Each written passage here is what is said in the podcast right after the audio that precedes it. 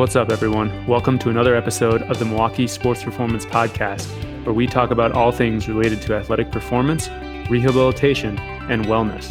My name is Dr. Michael Falk, and I'll be hosting this episode. This is going to be a new format for us. It's going to be an episode where our staff at Kinetic Sports Medicine sits down and discusses a topic that we think is particularly relevant. This month, we're going to talk about ACL rehab. And we took questions online through our Instagram, and we're going to go into detail and answer those questions to the best of our ability and to discuss a few other topics that we find important related to ACL rehab. If you're an athlete that is going through an ACL rehab or a clinician that works with athletes rehabbing ACLs, you're going to get a lot out of this episode.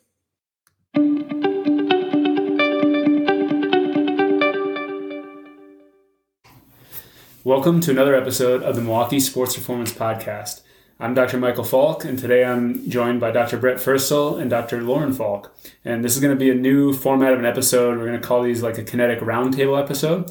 We're going to try to do about one a month and really focus in on one topic, try to take some questions online, um, and have a little bit of a discussion similar to like what we would do in our staff meeting, essentially. So um, this month, our focus on all of our social media platforms and, and blogging and kind of uh, outward education things are on ACL rehab.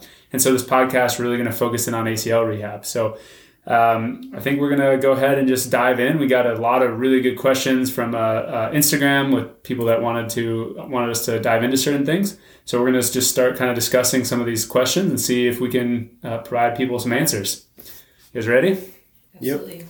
Okay, um, I have a partially torn ACL. Um, is it normal to still not be able to, to run? Um, this person said it was like in about March of last year, so about 10 months ish. Yeah. Um, I mean, I think whenever you, so I'm assuming that by saying you've partially torn, that you've done a conservative rehab approach, meaning non surgical. You know, I think that under a traditional rehab, but that's also usually commonly surgical. We see people running sooner than 10 months out.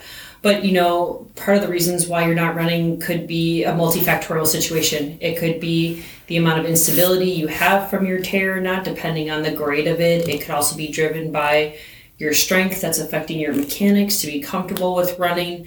Um, you know, running is a very sliding scale in our clinic, we don't necessarily just pick a certain time in which you should be running by. We look for strength and movement characteristics that tell us and tell you that you're physically ready to be doing that. So that's how we approach that step.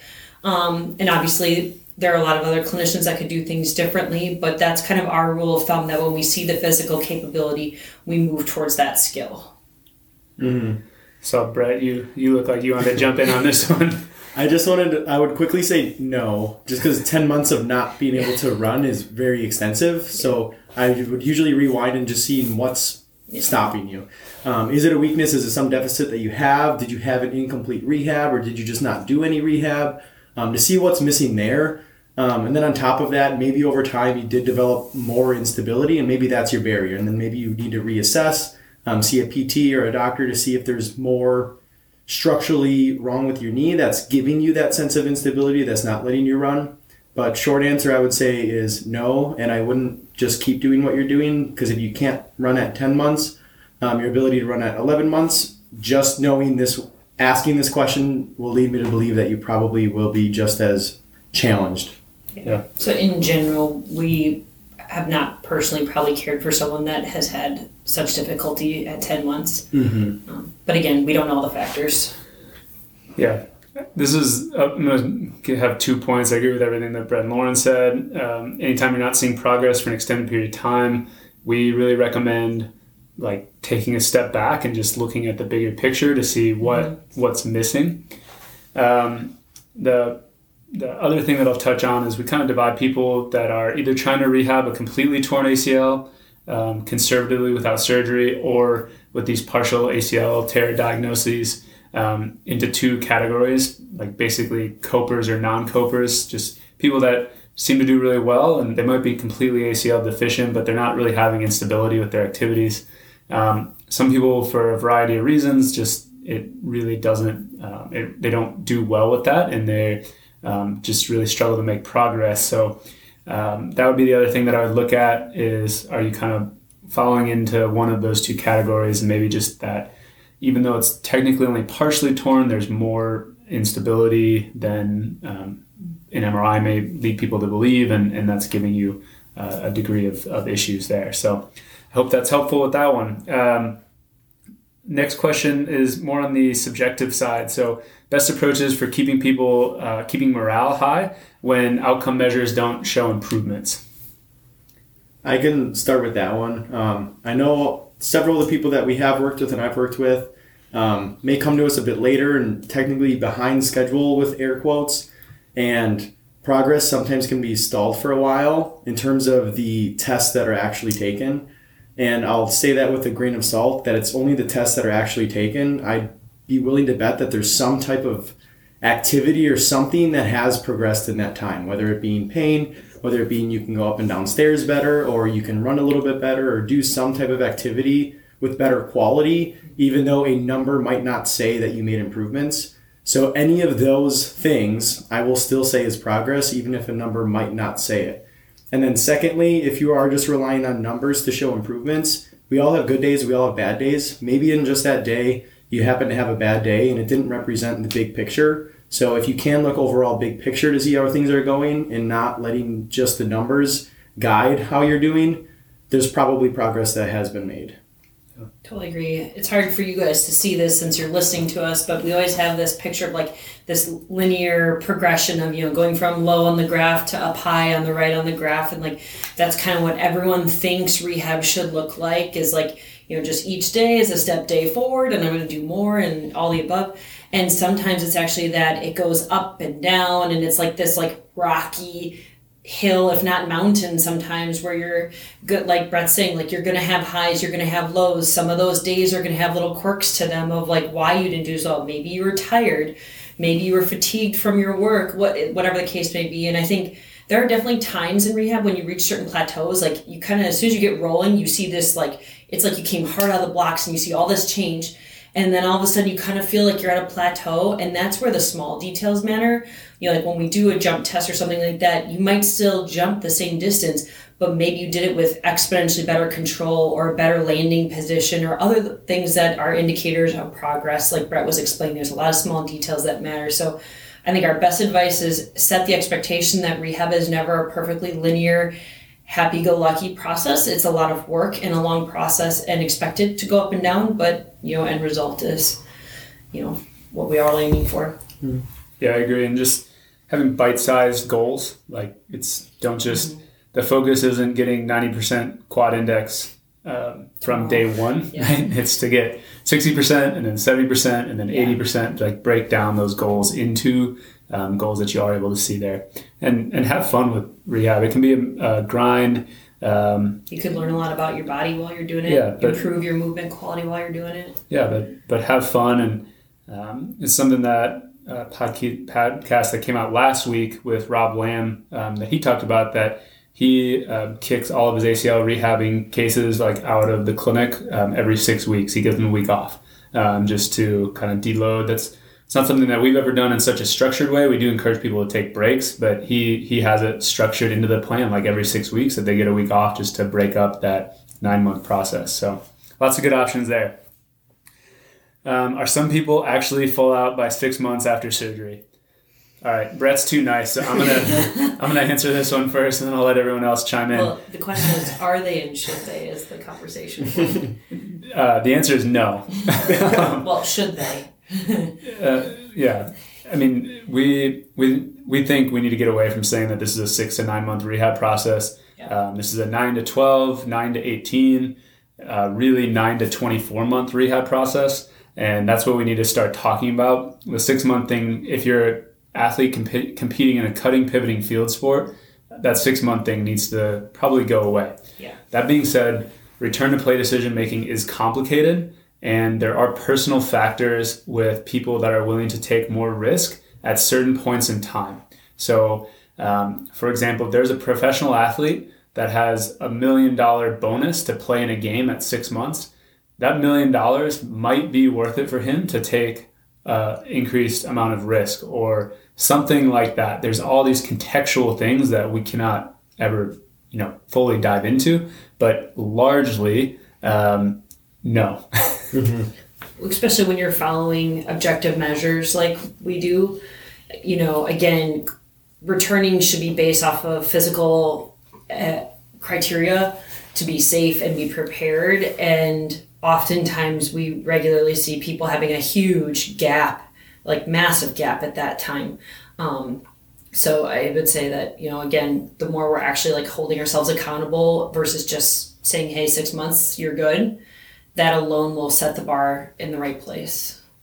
Yeah, I completely agree. Um, like one caveat of thought that I'll give is theoretically, if someone were to meet all return to sport metrics at six months, I still probably wouldn't clear them because the healing process of a graft to remodel as a ligament takes a lot of time. Mm-hmm. So it's not actually building up to its full strength and capacity yeah. which again is just going to be a, a risk thing that maybe every other structure, your muscles, hips, and everything can support you. But if you get put into a position that your ligament needs to be able to withstand some type of force, but it's not quite there, you might run the risk of re-tearing it easier than if you waited a few more months and let it get stronger by itself. So there is a function standpoint, but I think there is also looking at a physiological healing standpoint on the strength of the different grafts that you have.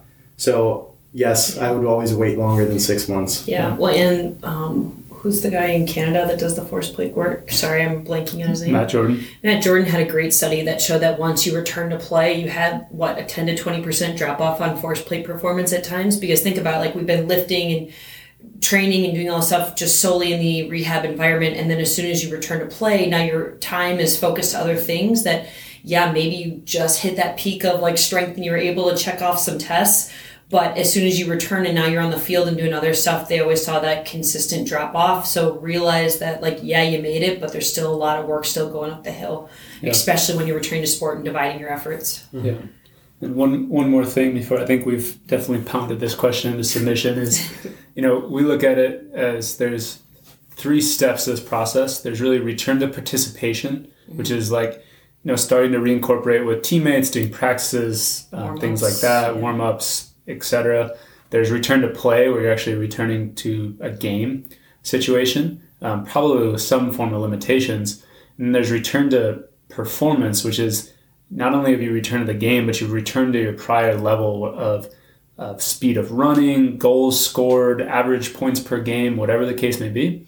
And the simple math is that um, only about a third of the athletes will return to that really get not only do they get back, but they get back at that same level of performance. So, uh, and that's that's ever, not just within six months, but that's you know period at the end of the rehab, multiple years out even. So, um, by by six months, I would say it's it's and there's some genetic freaks of nature, and and um, the body can sometimes do amazing things, but largely no one is going to be at that full return to performance how they were beforehand um, that quickly, really even within that first year.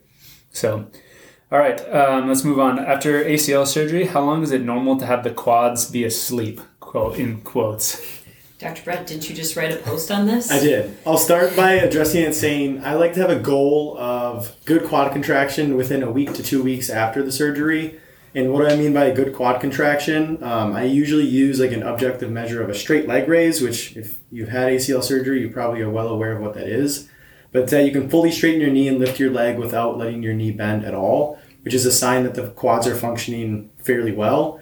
Um, but sometimes I have seen where it takes people a little bit more time, maybe three to four weeks. But I think if you're persisting past four weeks, that's usually a time when we want to be able to start doing some more. And I would say that's where you really want to get on your high horse of getting the quads back as much as you possibly can if it's extending past that time frame. Yeah. See www.kineticsmp.com and go to the blog for Brett's uh, yeah. full post on this. Um, and check out our Instagram too. We've got a, a whole Daily week's uh, worth of quad type exercises uh, for early in the rehab process there. So yeah, definitely. It just came out yesterday, I think. yeah, definitely sooner than later um, on on the quads. But there's a even once the quads are quote unquote not asleep anymore, so you're able to get volitional muscle contraction. There's going to be a strength deficit that lingers for an extended period of time. Yeah. Um, Just because you can flex them doesn't mean they're at full capacity. right. So just keep that in mind. There's the getting them to wake up, but then there's actually rebuilding strength, and and uh, that's going to take a much longer, time. Yeah, longer months period. of work, absolutely. Okay, what is different in rehab if I get my ALL reconstructed as well? This is a, a ligament that's generally on the outside of your knee. Um, the surgery's recently been done a little bit more. The most common uh, place that I've heard it used is in uh, revision surgeries. So when you've had a second ACL injury to the same knee, um, at times they'll. Uh, I've been hearing doctors then looking to reconstruct the ALL as well. Uh, my understanding is that it's believed to give some additional uh, rotary stability to that knee. It's not something that in our area where our clinic is, we're seeing um, very much of right now. Um, so it's not something that we have, as a group, have had a lot of firsthand experience with. I've had a couple patients um, at a previous clinic that that the doctors in that area were doing it more commonly. Um, so that's just a little bit of a background on what it is. Brett, I know you were kind of doing some some digging on what what you would change in your approach with this. Um, do you have any thoughts? Yeah, so be, all it has to do with, like Mike said, was like the rotary stability of the knee. Um, from a rehab perspective, it doesn't change a lot. That being said, if someone did not have their ALL reconstructed, it's not that I'm not thinking about their knee stability and rotary stability because I am. So if I'm already thinking about that, it's going to be included in someone who had this reconstruction anyways. Maybe depending on a surgeon's protocol, weight bearing or progression to cutting or running things might be delayed slightly, but not much. Is usually if you have a well-rounded rehab, um, not much from a PT perspective would change. Yeah, I think this is like a good time to talk about it too. Just like our view of protocols from physicians are we I describe it as the speed limit. So um, the, the surgeon gives us the protocol and um, we won't go faster than they want to because they see us as they they understand the biologic tissue healing, how strong the repair was, how everything went in surgery, things of that nature. Um, but we will never do something because a piece of paper tells us to. And so we are very big on objective um, progressions and having a criteria based approach and not just going off of a protocol. And so um, from from our perspective, it's not going to change a lot because we're making decisions based on um, your function. So if it takes you longer having that procedure to get your knee range of motion or get your quad active or uh, restore to a normal gait, well, we're going to slow down not because of a protocol or a specific procedure, but because it took you longer to hit those milestones. Um, so that's kind of our approach in general, and it doesn't. We don't have to adapt as much to some of these um, other procedures that happen because it just fits into what we're doing anyways. Okay, anything for I concur. I okay, okay. okay. This is a question we got twice, so this must be something that many people are having, um, asked in slightly different ways. But um, how can I improve fully extending my knee when I jump? And then the same question, but when I jump off of one leg. So it sounds like um, maybe something common going on is people are feeling like they can't get their knee all the way straight when they're trying to jump or push off. First thing I would say is can you get your knee straight, period. Yeah. So if you can't because of some reason, that's probably going to be your limiting factor. No matter what cues you do or exercises you do, you probably won't be able to straighten it when you jump still. So if you check off that box first and foremost. Otherwise, I find a lot of it is cueing, um, whether telling someone how to jump or telling someone to jump over something or onto something. Um, one example is if you're just jumping onto a box and the box is really, really high. I find a lot of people will just try to jump quickly, but then bring their legs up to get up to the box and they never fully extend. Whereas if I use a six inch box instead of that 30 inch box, and I just try to hover above the box before I land and jump as high as I can, get your head to the ceiling, usually people will make that change and just try to get as long as possible instead of just trying to jump up onto the box. It's thinking more about getting long and tall versus getting up onto something is usually a pretty quick fix. But I think too, I I totally agree. Like if I see that that lack of you know knee extension, I my first step is look at strength. But I think too, especially after watching some of Brett's work with rate of force development and things like that too. Like it's one thing to be very strong in like nice, slow, controlled exercises, but once it's indicated and safe to be moving at those faster speeds or especially with some resistance and things like that, you know, maybe it's that you're functionally strong enough, but your body doesn't know how to like you don't really know how to put together fast and explosively yet too.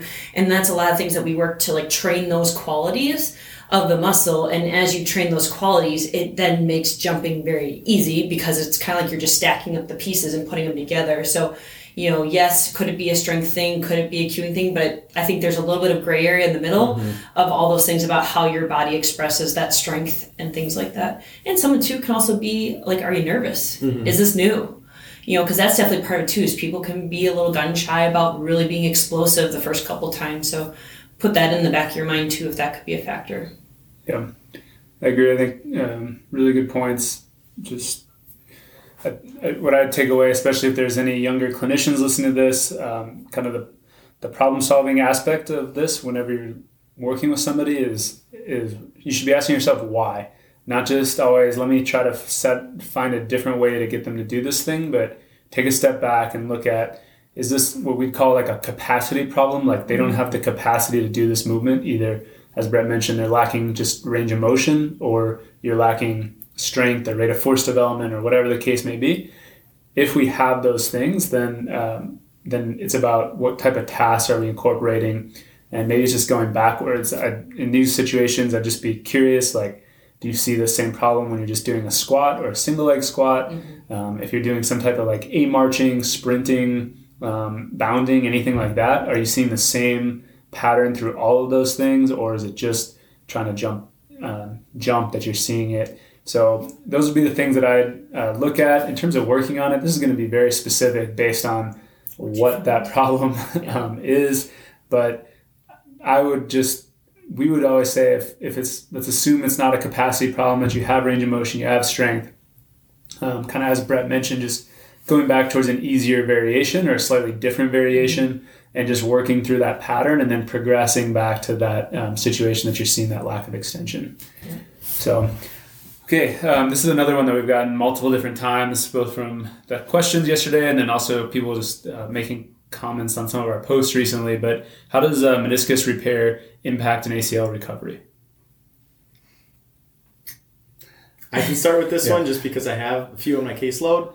Um, usually it slows it down a little bit. So, reasons for that is when a meniscus is repaired versus being snipped out, there actually is things that need to be healed.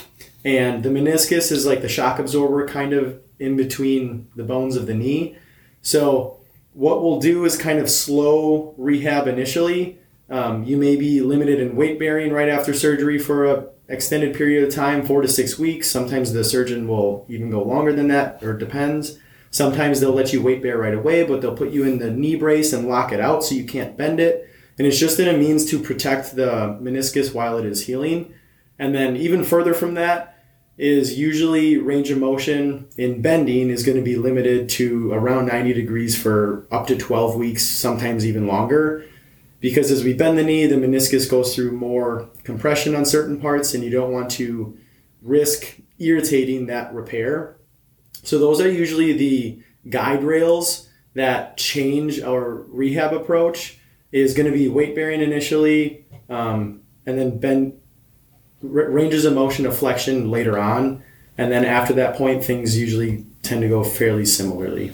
Yeah, and this is something that I think it's changing a lot in the in the literature right now, and um, I'm gonna give a little bit of a word to the wise to some of the PT students because I think there's a there's a growing trend that when you look at the literature, um, there's not necessarily a large difference in the effect of some of the restrictions after having surgery um, for meniscus repair and, and people that don't have those restrictions. But there's still different parts of the meniscus undergo different amounts of stress mm-hmm. with different movements. And when we don't always know exactly where that tear was and what was done, you know, we're really leaving it up to the surgeons to have the understanding of um, why they want those restrictions. And I think it's important to yes, stay abreast of the research and have an understanding that we might not have to protect these as much, but still having a dialogue with the surgeon about maybe that tear is in a specific spot where doing a specific thing will really put stress through it, and and having to respect that um, is is important uh, because you weren't necessarily in the surgery seeing what was done and how it looked and how many sutures they had to do, um, etc. So um, I think it's something that we are starting to see change a little bit, where some of those repair or some of those restrictions are being dialed back, but um, it does need to be a case by case basis. And if you have the opportunity, I really encourage you to get with the surgeon and just get on the same page in those situations. Yeah, I agree. I mean, it's definitely a balance between this new literature and you know trying to take some of the benefits of what they're finding, but still be respectful and realize that that dialogue is good because it opens both parties' eyes to what can be done to better the rehab process. But um, definitely have that conversation with your surgeon if you're going to press forward. Yeah. Okay. Um, what are some symptoms of a cyclops lesion? You so, wrote the post on this one, so yeah. go ahead, Dr. Michael. So this is one that I've seen um, several times. Uh, a lot of the people that we work with in our clinic they don't necessarily start their rehab with them. We pick a lot of people up at the 12, 16 week um, point of their recovery. And at times, we'll see people that have large range of motion deficits. Um, and it's really too late, quote unquote, to get it. So, a cyclops lesion is essentially if you don't get full knee extension within the first couple weeks after surgery, um, we can get scar tissue formation that'll basically block your knee from getting all the way straight and it can put pressure on the graft. So um, I missed it initially the first time that I ever saw this as a young clinician. Um, I don't think I ever will again because in retrospect, it's it's much more obvious. Well, my, patient you'd gotten later yeah. too. In my experience, um, they'll start to experience soreness, sometimes uh, not necessarily swelling within the joint, but some just kind of general puffiness around the outside of their kneecap. And as you try to progress, anything that will um, that requires them to like drive into full knee extension will be painful. So um, trying to progress into sprinting drills or running drills like A marches, A skips, etc. They'll start to experience kind of pain sensation, um, a tightness. They'll they'll describe it much more inside their knee, whereas initially post-operatively a lot of times it'll be like a stretch in the back of their knee, something something tight in the back or to be limited by swelling, etc. With this, they, they tend to feel like it's inside their joint, just kind of vague. And um, every time you try to push a little bit farther and, and um, progress, their knee will kind of bark at you, and you just sort of feel like you're spinning your wheels. Yeah. And at that point, we always recommend you go back to the doctor, get it worked up. If it is there, it's not a big deal. It is a second procedure, which is never good, but um, they can take that scar tissue off and most of the time people wake up and you're sore like the first day or two because you did have another minor procedure, but the next week you feel better. So yeah, I'd say definitely like the ones that we've received later in their process. It was kind of like they were stalling out and having pain, and those two things are kind of indicators that went hand in hand. Yeah. Mm-hmm. So get your extension early. Yeah, get your knee straight. Uh, yeah. All right. How do you manage chondral uh, defects associated with ACL injury throughout the course of PT? This is a good one. Mm-hmm. Um, do you have any thoughts? Generally, it's taking just a little bit more caution in a slower progression, especially as you start uh, weight bearing and doing more plyometric type stuff and just being more aware that it's there and you might flare something up or just kind of being on the front end if, if you start noticing more and more but generally mm-hmm. otherwise it's just a little bit slower progression yeah i think this is the big question in acl rehab that most surgeons i mean we've gotten to the point if you go to a good doctor that does a lot of acl rehabs um, you know that does at least 20 if not more in a year the the surgical technique for acl is relatively well established now. There's there's variations, and people are always continuing to uh, improve. But you know, most of the time, we're pretty confident that the graft gets placed in generally the right position, and the knee ends up being pretty stable. Um, but for long-term joint health, I think just some of the doctors that I've talked to, it's kind of these there's um, OCDs or, or cartilage issues that potentially can be going on in the knee um, from the result of the mechanism injury. And that's what they get concerned about because there's not yet a great procedure or anything else to deal with them. Yeah. My best, uh, the best example that I had of dealing with this, and I was privileged to be um, uh, with the Green Bay Packers, and we had an athlete that went through this, or actually two, and the doctor, you know, is in the training room every day, so in that medical team environment where you're interacting with all these professionals, and he was actually able to give us guidance on um, that there was a defect and at what degree of knee flexion it engaged at. And so early in the rehab, we were able to stay off like stay off of loading that part of the joint, but we were able to load around it. So we had two players that happened almost at the same time, but one engaged near full knee extension and the other engaged near full knee flexion. And so um, early on their rehab, we were able to load both of them, but like their exercises were always flipped. Like one was going into deep motion, one was going more shallow. So it was uh, interesting, but that was re- very helpful for me and something that if it's something that you notice in an op report as a therapist, um, I would encourage you to reach out to the doctor and see if you can get more information on um, where it is and if they have any guidance um, going forward with that. Absolutely. I guess I'll just kind of continue to reiterate, reiterate what they're saying about you know being smart about these things is that I've had players who have had OCDs gone terrible that I have had very young athletes with knees that look like 50 60 70 year olds you know so these things are really worth respecting and being intelligent about your loading progressions and things like that because they can be a little bit for lack of a better term like the silent killer. They can create some discomfort but um, just be respectful it because this is something that we don't have a great procedure for yet. That's, I mean, there are a lot of procedures out there, but we're all, it's a constant evolution that, um, you know, we just got to be smart about it. Okay, last uh, question from the from the public here is discharged from PT um, three months ago. I, I think I'm reading this correctly. Either discharged from PT at three months or discharged from PT three months ago um, and still wearing a brace. Is that common? No. Generally, Yeah. generally it depends on the brace. So one, I want to just specify that if it's the same big knee extension brace that you got right after surgery, I would say probably not, um, unless there's a reason for it. But if it's just a small kind of knee stabilizer brace, then that's a different story.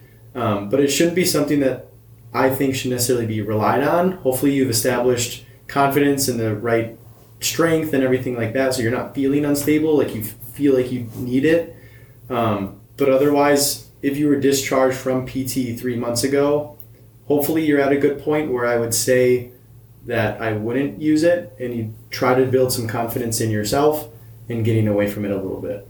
Yeah, absolutely. I think Brett hit it, especially if it's a post op brace. Um, like the big locking hinge one, definitely not common. Um, but there's a lot of caveats to this. Like, are you talking about wearing it all the time? Are you talking about wearing like a sport brace when you go back to sports? Um, and and we always come back to why. So if you if you don't have good quad control yet, then yeah, we'd absolutely encourage you to still wear the brace because That's a safety issue. yeah, it's a safety issue. Um, I would expect you to still be in PT at that point if, if that was still going on. So um, a lot of caveats, but in general, not um, not something we'd really expect to see like wearing a post-op brace after.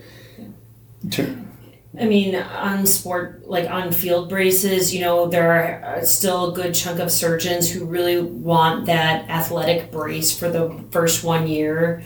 Um, and that's surgic that's surgeon preference. You know, our goal is that we're doing enough work and building enough strength and stability and safety and all of these less than predictable movements that we can create in our clinic and that you create in your practice situations and your proper progressions of your athletic buildup that you should feel prepared when you're returning back to the field in those progressions like Michael talked about. That's why we go through those that stepwise progression of entering your warm-ups, doing technical work, building that up too, because then your knee should really be coinciding with the level of activity that you're participating in. But sometimes even despite all of that work and that security, there are some surgeons that just still very much have that comfort zone. And again, that's the balance of working on a medical team that everyone's playing into that equation.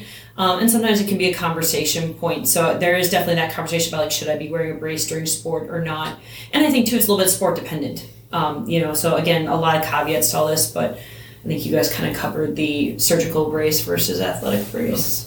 Our goal is that if, if we're talking about sport braces, um, we, we leave it up to the patient Yeah. and the doctor and the family because it's Yeah. a personal decision. Um, and the, the literature is, is mixed. There's some studies that show difference, there's some studies that don't. It's kind of dependent. Um, we're not against it per Yeah. se. What I, what I would encourage everyone is I would encourage you to feel so strong in your knee, like so confident with how you rehab, with your strength, with everything that you've done, that you don't want, like you don't you want need to, you don't feel like you need it. You might do it because You're told to. you're told to, or it's just an extra security blanket. But if you're feeling like my knee isn't stable and I need this external support to feel confident going on the field, that would be a red flag for me just about Then you're your probably not ready. preparedness. Yeah. So There's a lot of been studies that have been about like that intuition of how your com- your confidence in your body and when you actually are ready. Mm-hmm. And if you have that like lingering doubt, that's an indicator usually of where your body's at as well. Yeah. All right, we uh, burned through a lot of questions there. Um, let's just go through a couple of things. Just these are some that we got from different students that um, have been around and suggested, um, or or things that just as a staff we just briefly want to discuss on the podcast. So. Um, we want to talk about the importance of the early stage of ACL rehab. I can hit on this. Um, so I think I did a blog post on it. Yeah. You did. Yeah. And, and And you're it- doing a webinar on yeah. it too. It's it's critical because it sets the foundation of everything moving forward. So if you don't have a good early stage, you can't expect that the later stages are going to be pristine either.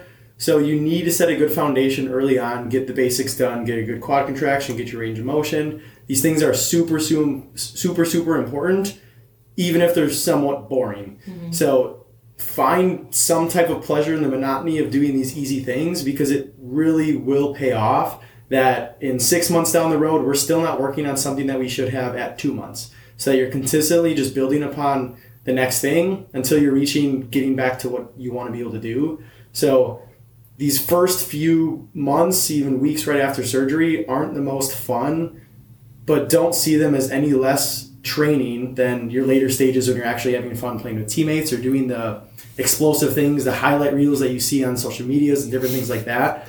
Is these are just as important, if not more important, than those later stuff. Yeah. Preach. This isn't. Yeah. This isn't. These exercises aren't going to make you Instagram famous. Um, you're not going to get any followers as you're doing your quad sets and uh, seated knee extensions, but they are really Dr. important. Brett will like your straight leg raise though, and it's totally straight. Yeah. Um, this is something I touched on again in in a podcast last week with Rob Lamb, um, because we don't. There's some evidence that does show at six months if you're what we kind of quote unquote say is behind but not hitting some of these criteria, um, it does indicate it's going to take a longer time for you to get back to sport, or you might not get all the way back to sport, or you might have some of these um, problems, but the evidence isn't as strong. We would, I would just say anecdotally in our clinic, um, athletes that we pick up at the three, four, five month mark that are relatively behind. And we've seen a lot of these with quad indexes, the quad strength metrics still decreased by um, 50 to 60% in some cases. It takes those athletes much longer to get back. You know, if it's five months and you're still 50% or less on your quad strength, you know, in my opinion, I'm no longer really talking to that athlete about the nine month mark. We're now talking to like, hopefully we'll get back by 12. But we've had some that it lingers forever. And because the way that I think about it is you have to think about, um, you know, if you don't hit your ACL rehab the right way um, early, you've maybe got four to six weeks after the injury before before surgery that you're not really doing much. So you're getting just general muscle atrophy and kind of detrained. Then you have surgery. Got a couple weeks that we can't really do much regardless, other than work on range of motion. But now we're you know it's stacking up. You're not you're not loading enough. You're not doing building strength, so that muscle atrophy continues over this period of time. And by four or five months, you know you haven't really done much for a while, and it just takes time to build that back up. Additionally, when we're talking about the range of motion, the cyclops lesions earlier, if you don't get that full knee extension, now you've got another procedure, and yes, it's it's minor, but that's another setback that you know just slows you down. So um, it's so important, especially if you're someone that does want to really push for returning at that nine month mark, that you're really on a timetable or something, a goal that you're shooting for. Like that first third of your ACL rehab is crucial. So um, this is something that uh, Brett did a, a, webinar on last weekend, actually, and um, we've got the recording. So if you're listening to this, missed the webinar, um, and you're interested, shoot us a, a, DM on Instagram, and I'd be happy to send that uh, webinar recording over to you guys. Okay, how do we objective? How do we use objective testing throughout the ACL rehab process? A lot of ways. Probably pretty much every session someone's in, whether it's immediately post-op to later stage um, measuring range of motion, looking at different strength metrics. We use are fortunate fortunate enough to have handheld dynamometers, so we can actually put force numbers in pounds uh, and compare that over time and to your other leg as well. Um, so I'll usually do that like weekly, pretty much. It's really quick to be able to do, and then depending on the test, space it out more. Um, we are also fortunate fortunate enough to have force plates, so once someone's able to jump or even do squatting on both legs, I have someone jump on force plates to show them how much they're shifting side to side, um, if they're favoring one side versus another, and we save all this data just to be able to track over time. So I'd say pretty much every time someone's in, I'm tracking something, and I can look at it over time, seeing if someone's making progress, seeing if there's something that I could be doing to help that they're still have a deficit in, and it just helps guide things a little bit more. And then again, if I'm tracking more frequently, it's not running into the issue of if we do an objective test every just once a month and you come in on a bad day and you aren't seeing progress. Um, this is just another way to combat that. That as long as you're seeing that progress over time, even if it's up and down here and there, it's still progress to be able to look at. Yeah, we we utilize um, objective testing. We're trying to go away from. We don't love the idea of having like a return to play test day, quote unquote, where you come in, you do a test, and all of a sudden you're clear. Like we think it should be a gradual process over time of a consistent demonstration that you are hitting these milestones and able to sustain them even as we progress your activities. We look at the objective testing as a way to drive our decision making and our interventions. And so it's not a separate thing, it's literally how we do the rehab, where what exercise are we are we choosing? When do you jump? What jumps do we choose? How high of a box do we utilize? When do we start to do different jump variations, etc.? We we're using the objective measurements that we're able to collect to make these decisions to choose the right tasks and interventions for the individual. You know, the example with the force plates is um, we can break down the phases of the jumps. And so, someone that has a problem with force absorption more so than force production might have a different set of jumping exercises than the ACL athlete right next to them with the same surgery date and that plays the same sport but has a problem producing force right? They might be working on very similar things but one's going to be doing jump variations that emphasize force absorption and one's going to be doing jump variations that emphasize force production.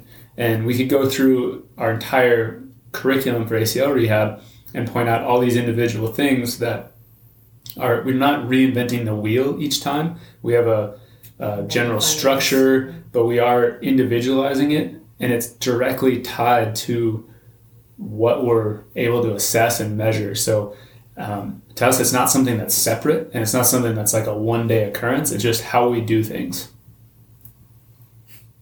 I I second that. I have very well said. I yeah. can't add much more. My my favorite analogy right now with all this stuff is from Matt Jordan um, in a uh, class from ALTIS, and the analogy that they use is that um, using force plates in particular, but I think really objective measurements in general, is like predicting the weather. Like the the uh, the weatherman says if there's a sixty percent chance of rain, you are going to bring an umbrella with you. It, it drives your behavior change. For us, what we're going to do is um, change your intervention, which for us is exercise.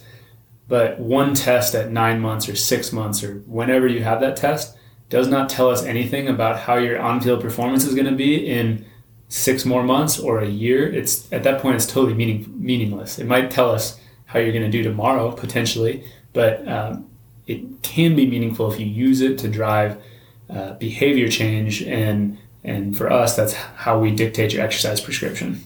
Well i guess the only thing i'll add to that is like we are so lucky to have the depth of objective measurements that we do. Um, and i think dr michael can speak to this. He's better at quoting research than i am as you will learn this about us. Um, he's my walking encyclopedia. But there's even like what was the strength deficit that they could still have even if they passed their jump test? So like this is the beauty of having more than just one test. Uh, Sixty to sixty. I don't remember. I know it's not a direct quote, but a generalization. More than you think. It's more than you think. With having this, do not quote me on this. Like Yeah. seventy percent quad index deficit, they could still pass a hop test. The most interesting part was that they had a corresponding, like thirty percent increase in hip extension strength on that same side. So they learned how to Use their compensate hip. By using their hip rather than their knee to complete the jump. But I just use this point to highlight that having more than one type of objective measure is really important too to give that bigger picture. And that um, this is also what has come out of some of the literature of, of really pushing for more than just jump testing as your clearing criteria and things like that. We know that we need more. And I know not every clinic has all the great things that we do, but that's also the beauty of searching out someone who has those things to be able to provide you with those measures to make sure you really are checking off the boxes to be safe for things like return to activity criteria and so on and so forth. All right. Well, I think we're going to uh, wrap that up for our first kinetic roundtable discussion. We're going to do these hopefully every month. Um, so keep watching online because we'll keep taking questions for whatever topic we're going to address. Um, if you like this style episode, please let us know. Drop a, a message in the comments, shoot us a DM, um, let us know, and we'll continue to do more of them. And uh, hopefully, you guys found this helpful. So, thank you very much for listening, and we'll see you guys on the next episode.